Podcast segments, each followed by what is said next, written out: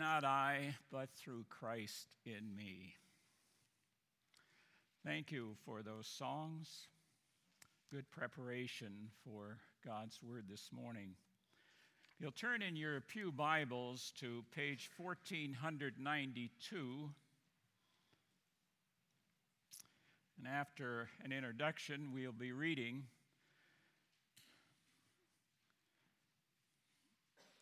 the parable of the rich man and Lazarus, verses 19 through 31. We'll get to that in just a moment. Dear people of God, Meriwether Lewis, along with William Clark, by orders of President Thomas Jefferson, were commissioned to search for a northwest passage from St. Louis, Missouri, on what was then known as the west side of the United States, nothing having been discovered west of St. Louis.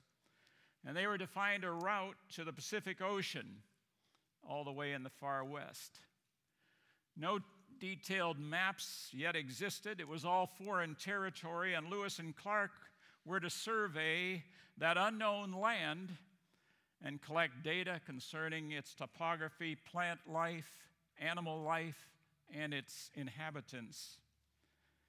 It was a perilous journey of discovery, covering some 8,000 miles with a variety of obstacles along the way during those two and a half years of 1805 and 1806.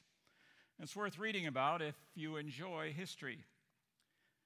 But what struck me in reading a lengthy, lengthy book on the subject, Undaunted Courage by Stephen Ambrose, was a quote by Meriwether Lewis, written by Lewis in his journal midway through that discovery, midway through that journey of discovery. And this is what he wrote This day I completed my 31st year.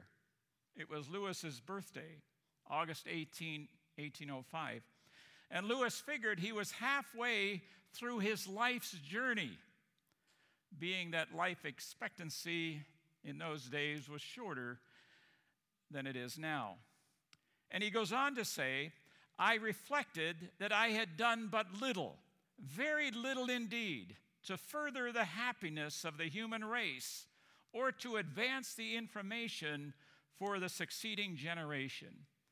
I view with regret the many hours I have spent in indolence and now sorely feel the want of that information which those hours would have given me had they been judiciously expended. And he goes on, realizing that he couldn't recover the past and do it over. And so he says, I dash from me the gloomy thought and resolve in the future to redouble my exertions and at least endeavor in the future to live for mankind as I have heretofore lived only for myself. Now, Lewis was a, human, uh, was a humanist, and he wasn't guided by Christian principles. By his own admission, he lived for himself. But it led me to think, as a Christian, as we reflect on our lives, yours, mine, and I'm sure we all take time to do that from time to time. No matter where you are on that journey of life, do you ever reflect and ask yourself, how am I spending my time? What am I doing to advance the kingdom of God? To tell others about the love of Jesus Christ that I have in my heart? Am I using my talents and God given gifts? And we get surveys as a congregation from time to time asking those kinds of questions? Am I using my talents and God given gifts as, as kingdom citizens to be a faithful disciple of the Lord Jesus Christ? Are all my thoughts and my actions in line with loving God first and my neighbor as myself? Am I making a difference in my family's life or in the lives of those whom I know that I interact with each and every day. Or do we sometimes say, because of the immorality prevalent in, in society today and, and the many other anti Christian and anti biblical decisions being made in high places, do we figure, well, I'll just hide and kind of isolate myself and hope it'll all go away? And then, is much of my life, as we continue reflecting, As much of my life, even though I don't, don't want to admit it, focused on myself and my own advancement, doing my own thing, even though I'm good at hiding those feelings from others. Some phrases that are very prevalent today that I don't really like. The phrase, take it easy, have fun, don't work too hard, stay out of trouble. Have a good one. They don't amount to much, those kinds of sayings and phrases. And sometimes we're guilty, speaking for myself, convincing ourselves that we're very busy. However, I often wonder busy doing what? We're good at self deception, if we'll admit it. We're good at self justification. And so were some of the, the characters in the parable of the rich man and Lazarus. Let's read it. 1492, Luke 16, 19 through 31. Beginning of verse 19. There was a rich man who was dressed in purple and fine linen and lived in luxury every day. At his gate was laid a beggar named Lazarus, covered with sores, and longing to eat what fell from the rich man's table. Even the dogs came and licked his sores. The time came when the beggar died, and the angels carried him to Abraham's side. The rich man also died and was buried. In Hades, where he was in torment, he looked up and saw Abraham far away with Lazarus by his side. So he called to him, Father Abraham, have pity on me and send Lazarus to dip the tip of his finger in water and cool my tongue, because I am in agony in this fire. But Abraham replied, Son, remember that in your lifetime you received your good things while Lazarus received bad things. But now he is comforted here, and you are in agony. And besides all this, between us and you, a great chasm has been set in place, so that those who want to go from here to you cannot, nor can anyone cross over from there to us. He answered, Then I beg you, Father Send Lazarus to my family, for I have five brothers. Let him warn them so that they will not also come to this place of torment. Abraham replied, They have Moses and the prophets. Let them listen to them. No, Father Abraham, he said, but if someone from the dead goes to them, they will repent. And he said to him, if they do not listen to Moses and the prophets, they will not be convinced, even if someone rises from the dead. This is the word of the Lord. Thanks be to God. First thing we notice is that this parable is kind of smack in the middle of other parables and other teachings of Jesus and a parable, as we most of us have learned from an early age, is an earthly story with a heavenly meaning. I think that definition falls a bit short. Certainly, it's an earthly story with a heavenly meaning, but that earthly story also contains some very pointed lessons for us living our lives today, even if those lessons aren't always spelled out in detail. Now, many of the parables that we find in chapter 15 and, and around these teachings of Jesus are what we categorize as kingdom parables. And in our Wednesday morning ladies' Bible study this past spring, we looked at many of them. And a kingdom parable points out some characteristics of the kingdom, which is both, as we have heard many sermons on, a kingdom which is both present and not yet. And the kingdom, as you know, is acknowledging God's rule and promoting his rule in the world and in our lives right now and for all eternity when we're called home. And kingdom parables, parables point out how we, as kingdom citizens, ought to be living right now, giving glory to God for adopting us as his children through Jesus' death on the cross and making us participants in that kingdom. That's a lot of theology, but it's very important, very important in our lives.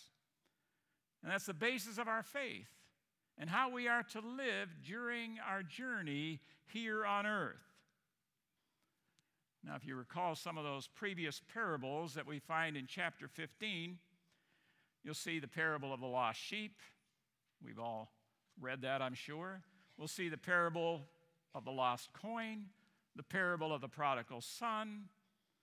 And the basic teaching in those parables is that the kingdom is open to all and that God is a loving and a forgiving Father who searches for all those who are lost or might have abused His grace and lovingly accepts those who return.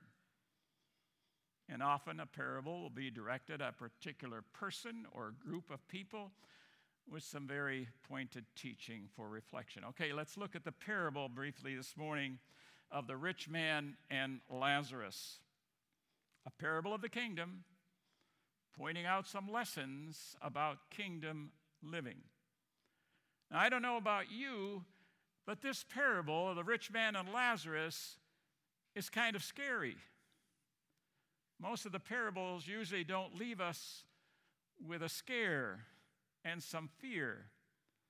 And we probably react to some of these other parables. I get it. God searches, God finds, God rejoices when the prodigal son comes back. We live happily ever after. All is good. But they don't always leave us afraid and scratching our heads and, and con- confronting us with, with maybe having to make some drastic changes in our lives. And this parable might just be pointing God's finger at us, you and me. This parable is about life and death, it's about heaven and hell. It calls us to some very serious self evaluation, I think. In short, it confronts us with the question Am I living the kingdom citizen life, or do I have to make some changes? Let's look at a couple of the characters and see if we can identify with any of them. First, there's the rich man. Seems like he's the main character in the story, in the parable. And a lot is said about him.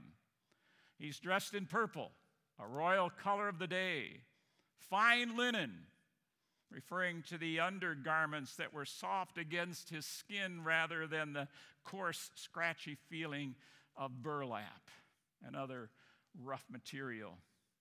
He lived in luxury every day. He had no earthly needs. He ate sumptuously, lived expensively, probably lived in a gated community, the million dollar life, life of the rich and famous. Something more about the rich man. He dies and he's buried. Probably had a long obituary written about him listing all of his accomplishments and he's probably laid in the richest of tombs with the other well to do friends who have died before him. Long profession out of town to the place of burial. However, he goes to hell. He goes to hell, where he's in torment, a place of severe physical and mental suffering. And there's more. He's in agony because of the fire that threatens to burn him continually. Not a comforting picture. And something else about the rich man. He knows and he recognizes Abraham, the father of the Israelite nation. So we can assume that the rich man is a Jew, probably a faithful observer of the Torah, probably a faithful synagogue attender. Maybe he even tithes, observes the Ten Commandments, probably follows them to the letter of the law as the Pharisees have interpreted them. And he knows Abraham. He knows Abraham, and he knows Abraham has the power to relieve his suffering. And one last thing he has feelings. He has feelings. He has compassion for his five brothers back on earth. And he wants Lazarus, whom he ignored every day on earth, probably stepped over him on his way into his luxurious house with no feelings of guilt. He wants Lazarus to go down to earth and let them know, his five brothers, that the way they're living is going to lead to the same torment that the rich man is in hell, eternal punishment, damnation, eternal fire, separation from God, pain, and agony. Now, what's the rich man's sin? What did he do wrong? Why is he in hell? Is it because he's rich? No. Jesus never condemned being rich, although it comes with its challenges. Is it because he wore nice clothes and lived in luxury? No. Jesus never condemned those earthly items, although they come with their challenges as well. As Luke 12 says, life is more than food and the body more than clothes. His sin, or sins, shall I say, for which he is judged unworthy to go to Abraham's bosom, old language, Old Testament language for heaven, his sin for which he is judged unworthy to go to Abraham's bosom is, first of all, his stepping over or avoiding or going around the beggar Lazarus, whom he likely encountered every day. It's his first sin. And there's an irony here and the irony here is that he lacked compassion for Lazarus, but he did have compassion for his five brothers. So is that his sin? Yeah, certainly. It's one of them for sure. Jesus wants us to have compassion for the poor. The Bible says, The poor you will always have with you. I think the important word there is with as much as the government wants to try to erase poverty and initiate all kinds of programs to eliminate poverty, the Bible says the poor are always going to be with us. There are 2,000 references to the poor in Scripture. Why? Why does the Bible emphasize the poor? Because the poor and their plight often point us to Jesus. Jesus said, As you do it to the least of these, you have done it unto me. Proverbs says, Whoever is kind to the poor lends to the Lord, and he will reward them for what they have done. So, the first sin of this rich man is that he had no compassion for the poor. That's kind of self evident. The second sin that I believe the rich man is guilty of is that he self justified himself. He self justified himself. He had the distorted notion that those who were blessed, like he was, had God's favor. He figured he was righteous because of his heritage, his lineage, his legalistic observance of the law, his status in the community, and God's reward for him, to him, for living that way was his wealth. And he justified stepping over Lazarus each day because he judged Lazarus as someone who hadn't lived like him and was destined to be a beggar because God's favor was not with him. The beggar probably had no lineage, maybe a sin background, judged by the rich man, worthless in God's sight. And so the rich man was justified in saying, Well, God thinks he's worthless, so I'm going to look at him as worthless as well. See what's happening? The rich man kind of self justified himself looked at his own life and said, I've been blessed. God must really love me.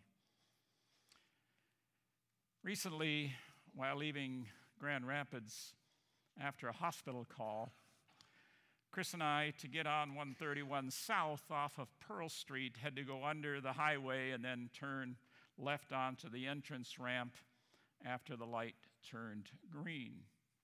And lying there on the sidewalk, underneath the 131 overpass, not more than 15 feet from our car, was a man sleeping soundly on the sidewalk, covered by a ragged blanket, his earthly belongings in a plastic bag next to him.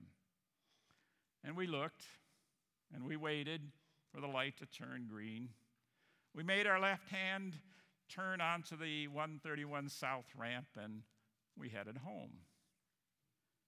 Did we have compassion? Sure. Did we stop? No. We judged it was too dangerous, had other things to do. Did we rationalize our behavior of not stopping and being a good Samaritan, thinking that perhaps there are so many homeless? What, what could we do at that moment anyway? For one, I don't think those thoughts necessarily entered our minds. We didn't overthink the situation, just went on our way. And we've all seen that kind of thing and probably went through the same emotions. And maybe we even justified our behavior. After all, can't give them money, not them. They'll just use it to buy drugs or alcohol. Why don't they just get a job or go to the local mission to get help? They obviously haven't been blessed like we have, thinking for myself, of course. I worked hard for what I've done. And even with the economy the way it is, we're still able to make it. We've been blessed. And besides, I give to missions, send an occasional donation to Guiding Light and Mel Trotter. Just making a point, just making a point. Are we sometimes looking at everything we have, our tangible items, and perhaps thinking that they're God's blessings and favor for our hard work? Am I being too judgmental?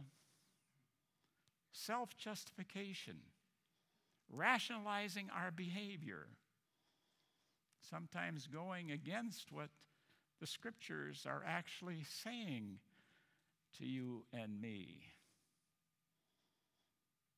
Third,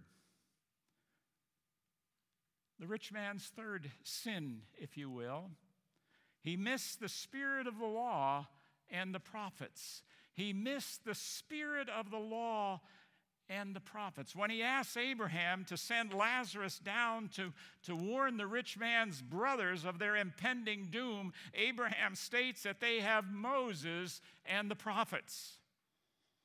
What's the lesson there for you and me? I think it's this God's word is supremely important because it points us to Jesus. I've said it many times. The entire Word of God points to Jesus. The Old Testament points to his coming, and the New Testament testifies to his life, death, resurrection, ascension, and his coming again to judge the living and the dead. Did you see that almost hidden reference to Jesus' resurrection in that parable, verse 31? If they do not listen to Moses and the prophets, they will not be convinced, even if someone rises from the dead. The rich man missed the spirit of the law, a relationship with one another and with God. As I said, he probably kept the law, kept the Ten Commandments, all 430 some of them that the Pharisees used to interpret those Ten Commandments. Probably went to the synagogue. Maybe he even tithed. Did everything in his mind that he thought was right, but he missed the spirit of the law. A spirit of the law that tells us to reach out to others. A spirit of the law that points us to the Savior. The parable is particularly aimed at the Pharisees. Verse 14, the previous chapter says, The Pharisees who loved money heard all of this and were sneering at Jesus. He said to them, You are the ones who justify yourselves in the eyes of men, but God knows your hearts. What is highly valued among men is, is detestable in God's sight. They were hypocrites, talked one way, lived another. By your fruits you shall be known, says the Bible. The rich man missed the spirit of the law, letting himself be led by the Spirit. He was guilty of, of what's called selective application of God's Word picking and choosing what you want to hear, what you want to act on, what you want to believe.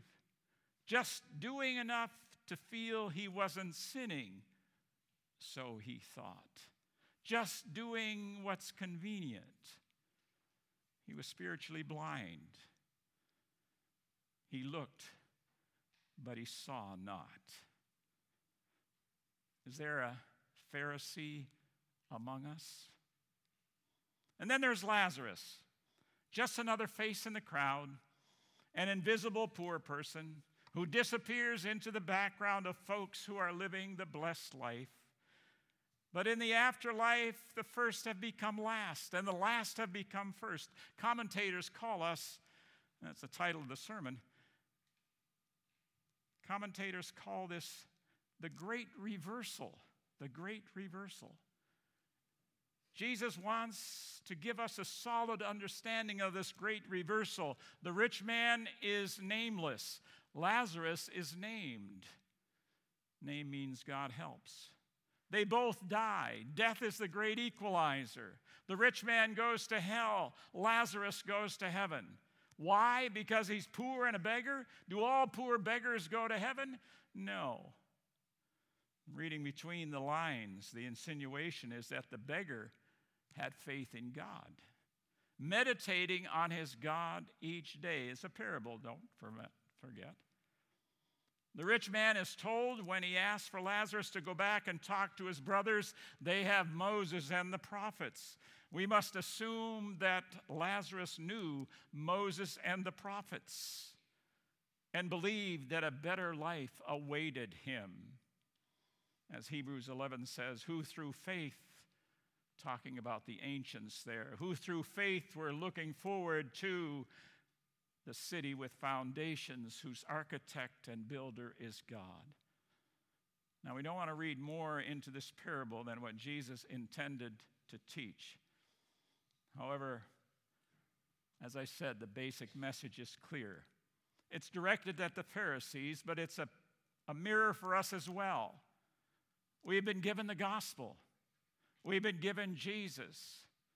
We've been given his examples of what our ministry to the poor ought to look like, what compassion is all about.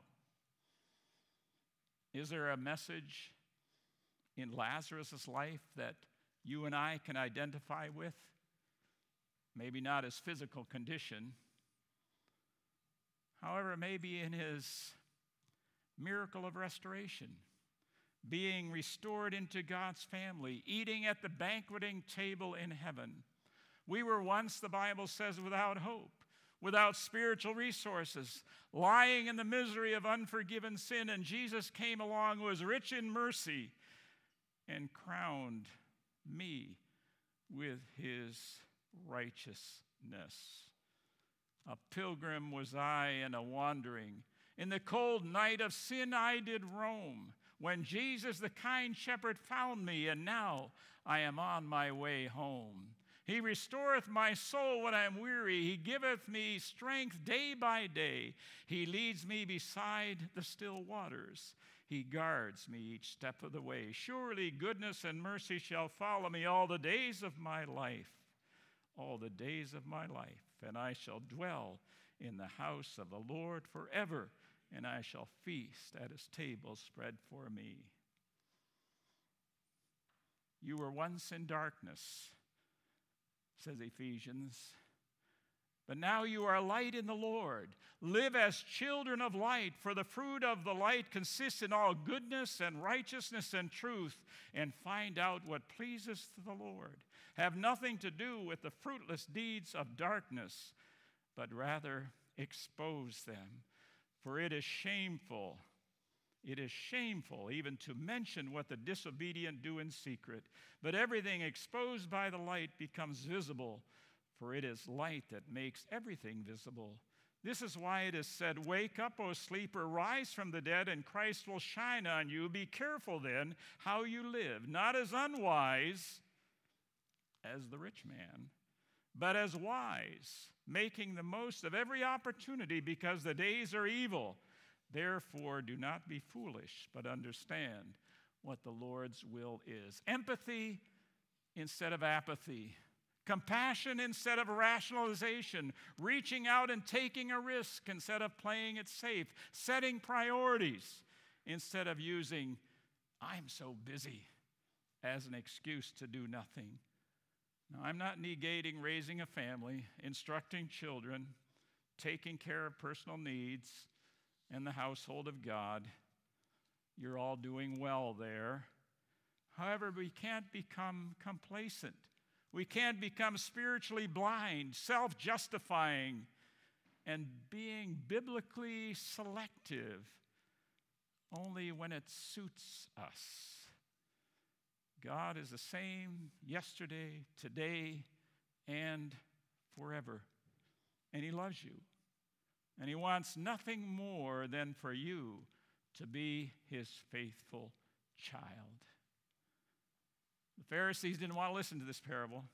It, it interrupted their comfortable lifestyle. It blew, blew holes in their theology. They were comfortable in their lifestyles, comfortable with the status quo. Leave us alone.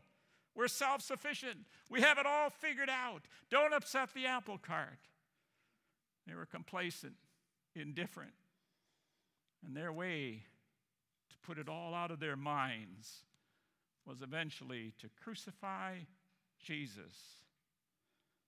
But that wasn't the end of the story.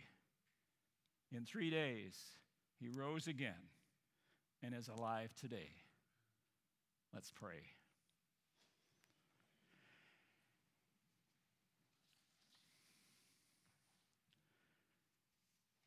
Dwell in me O blessed Spirit.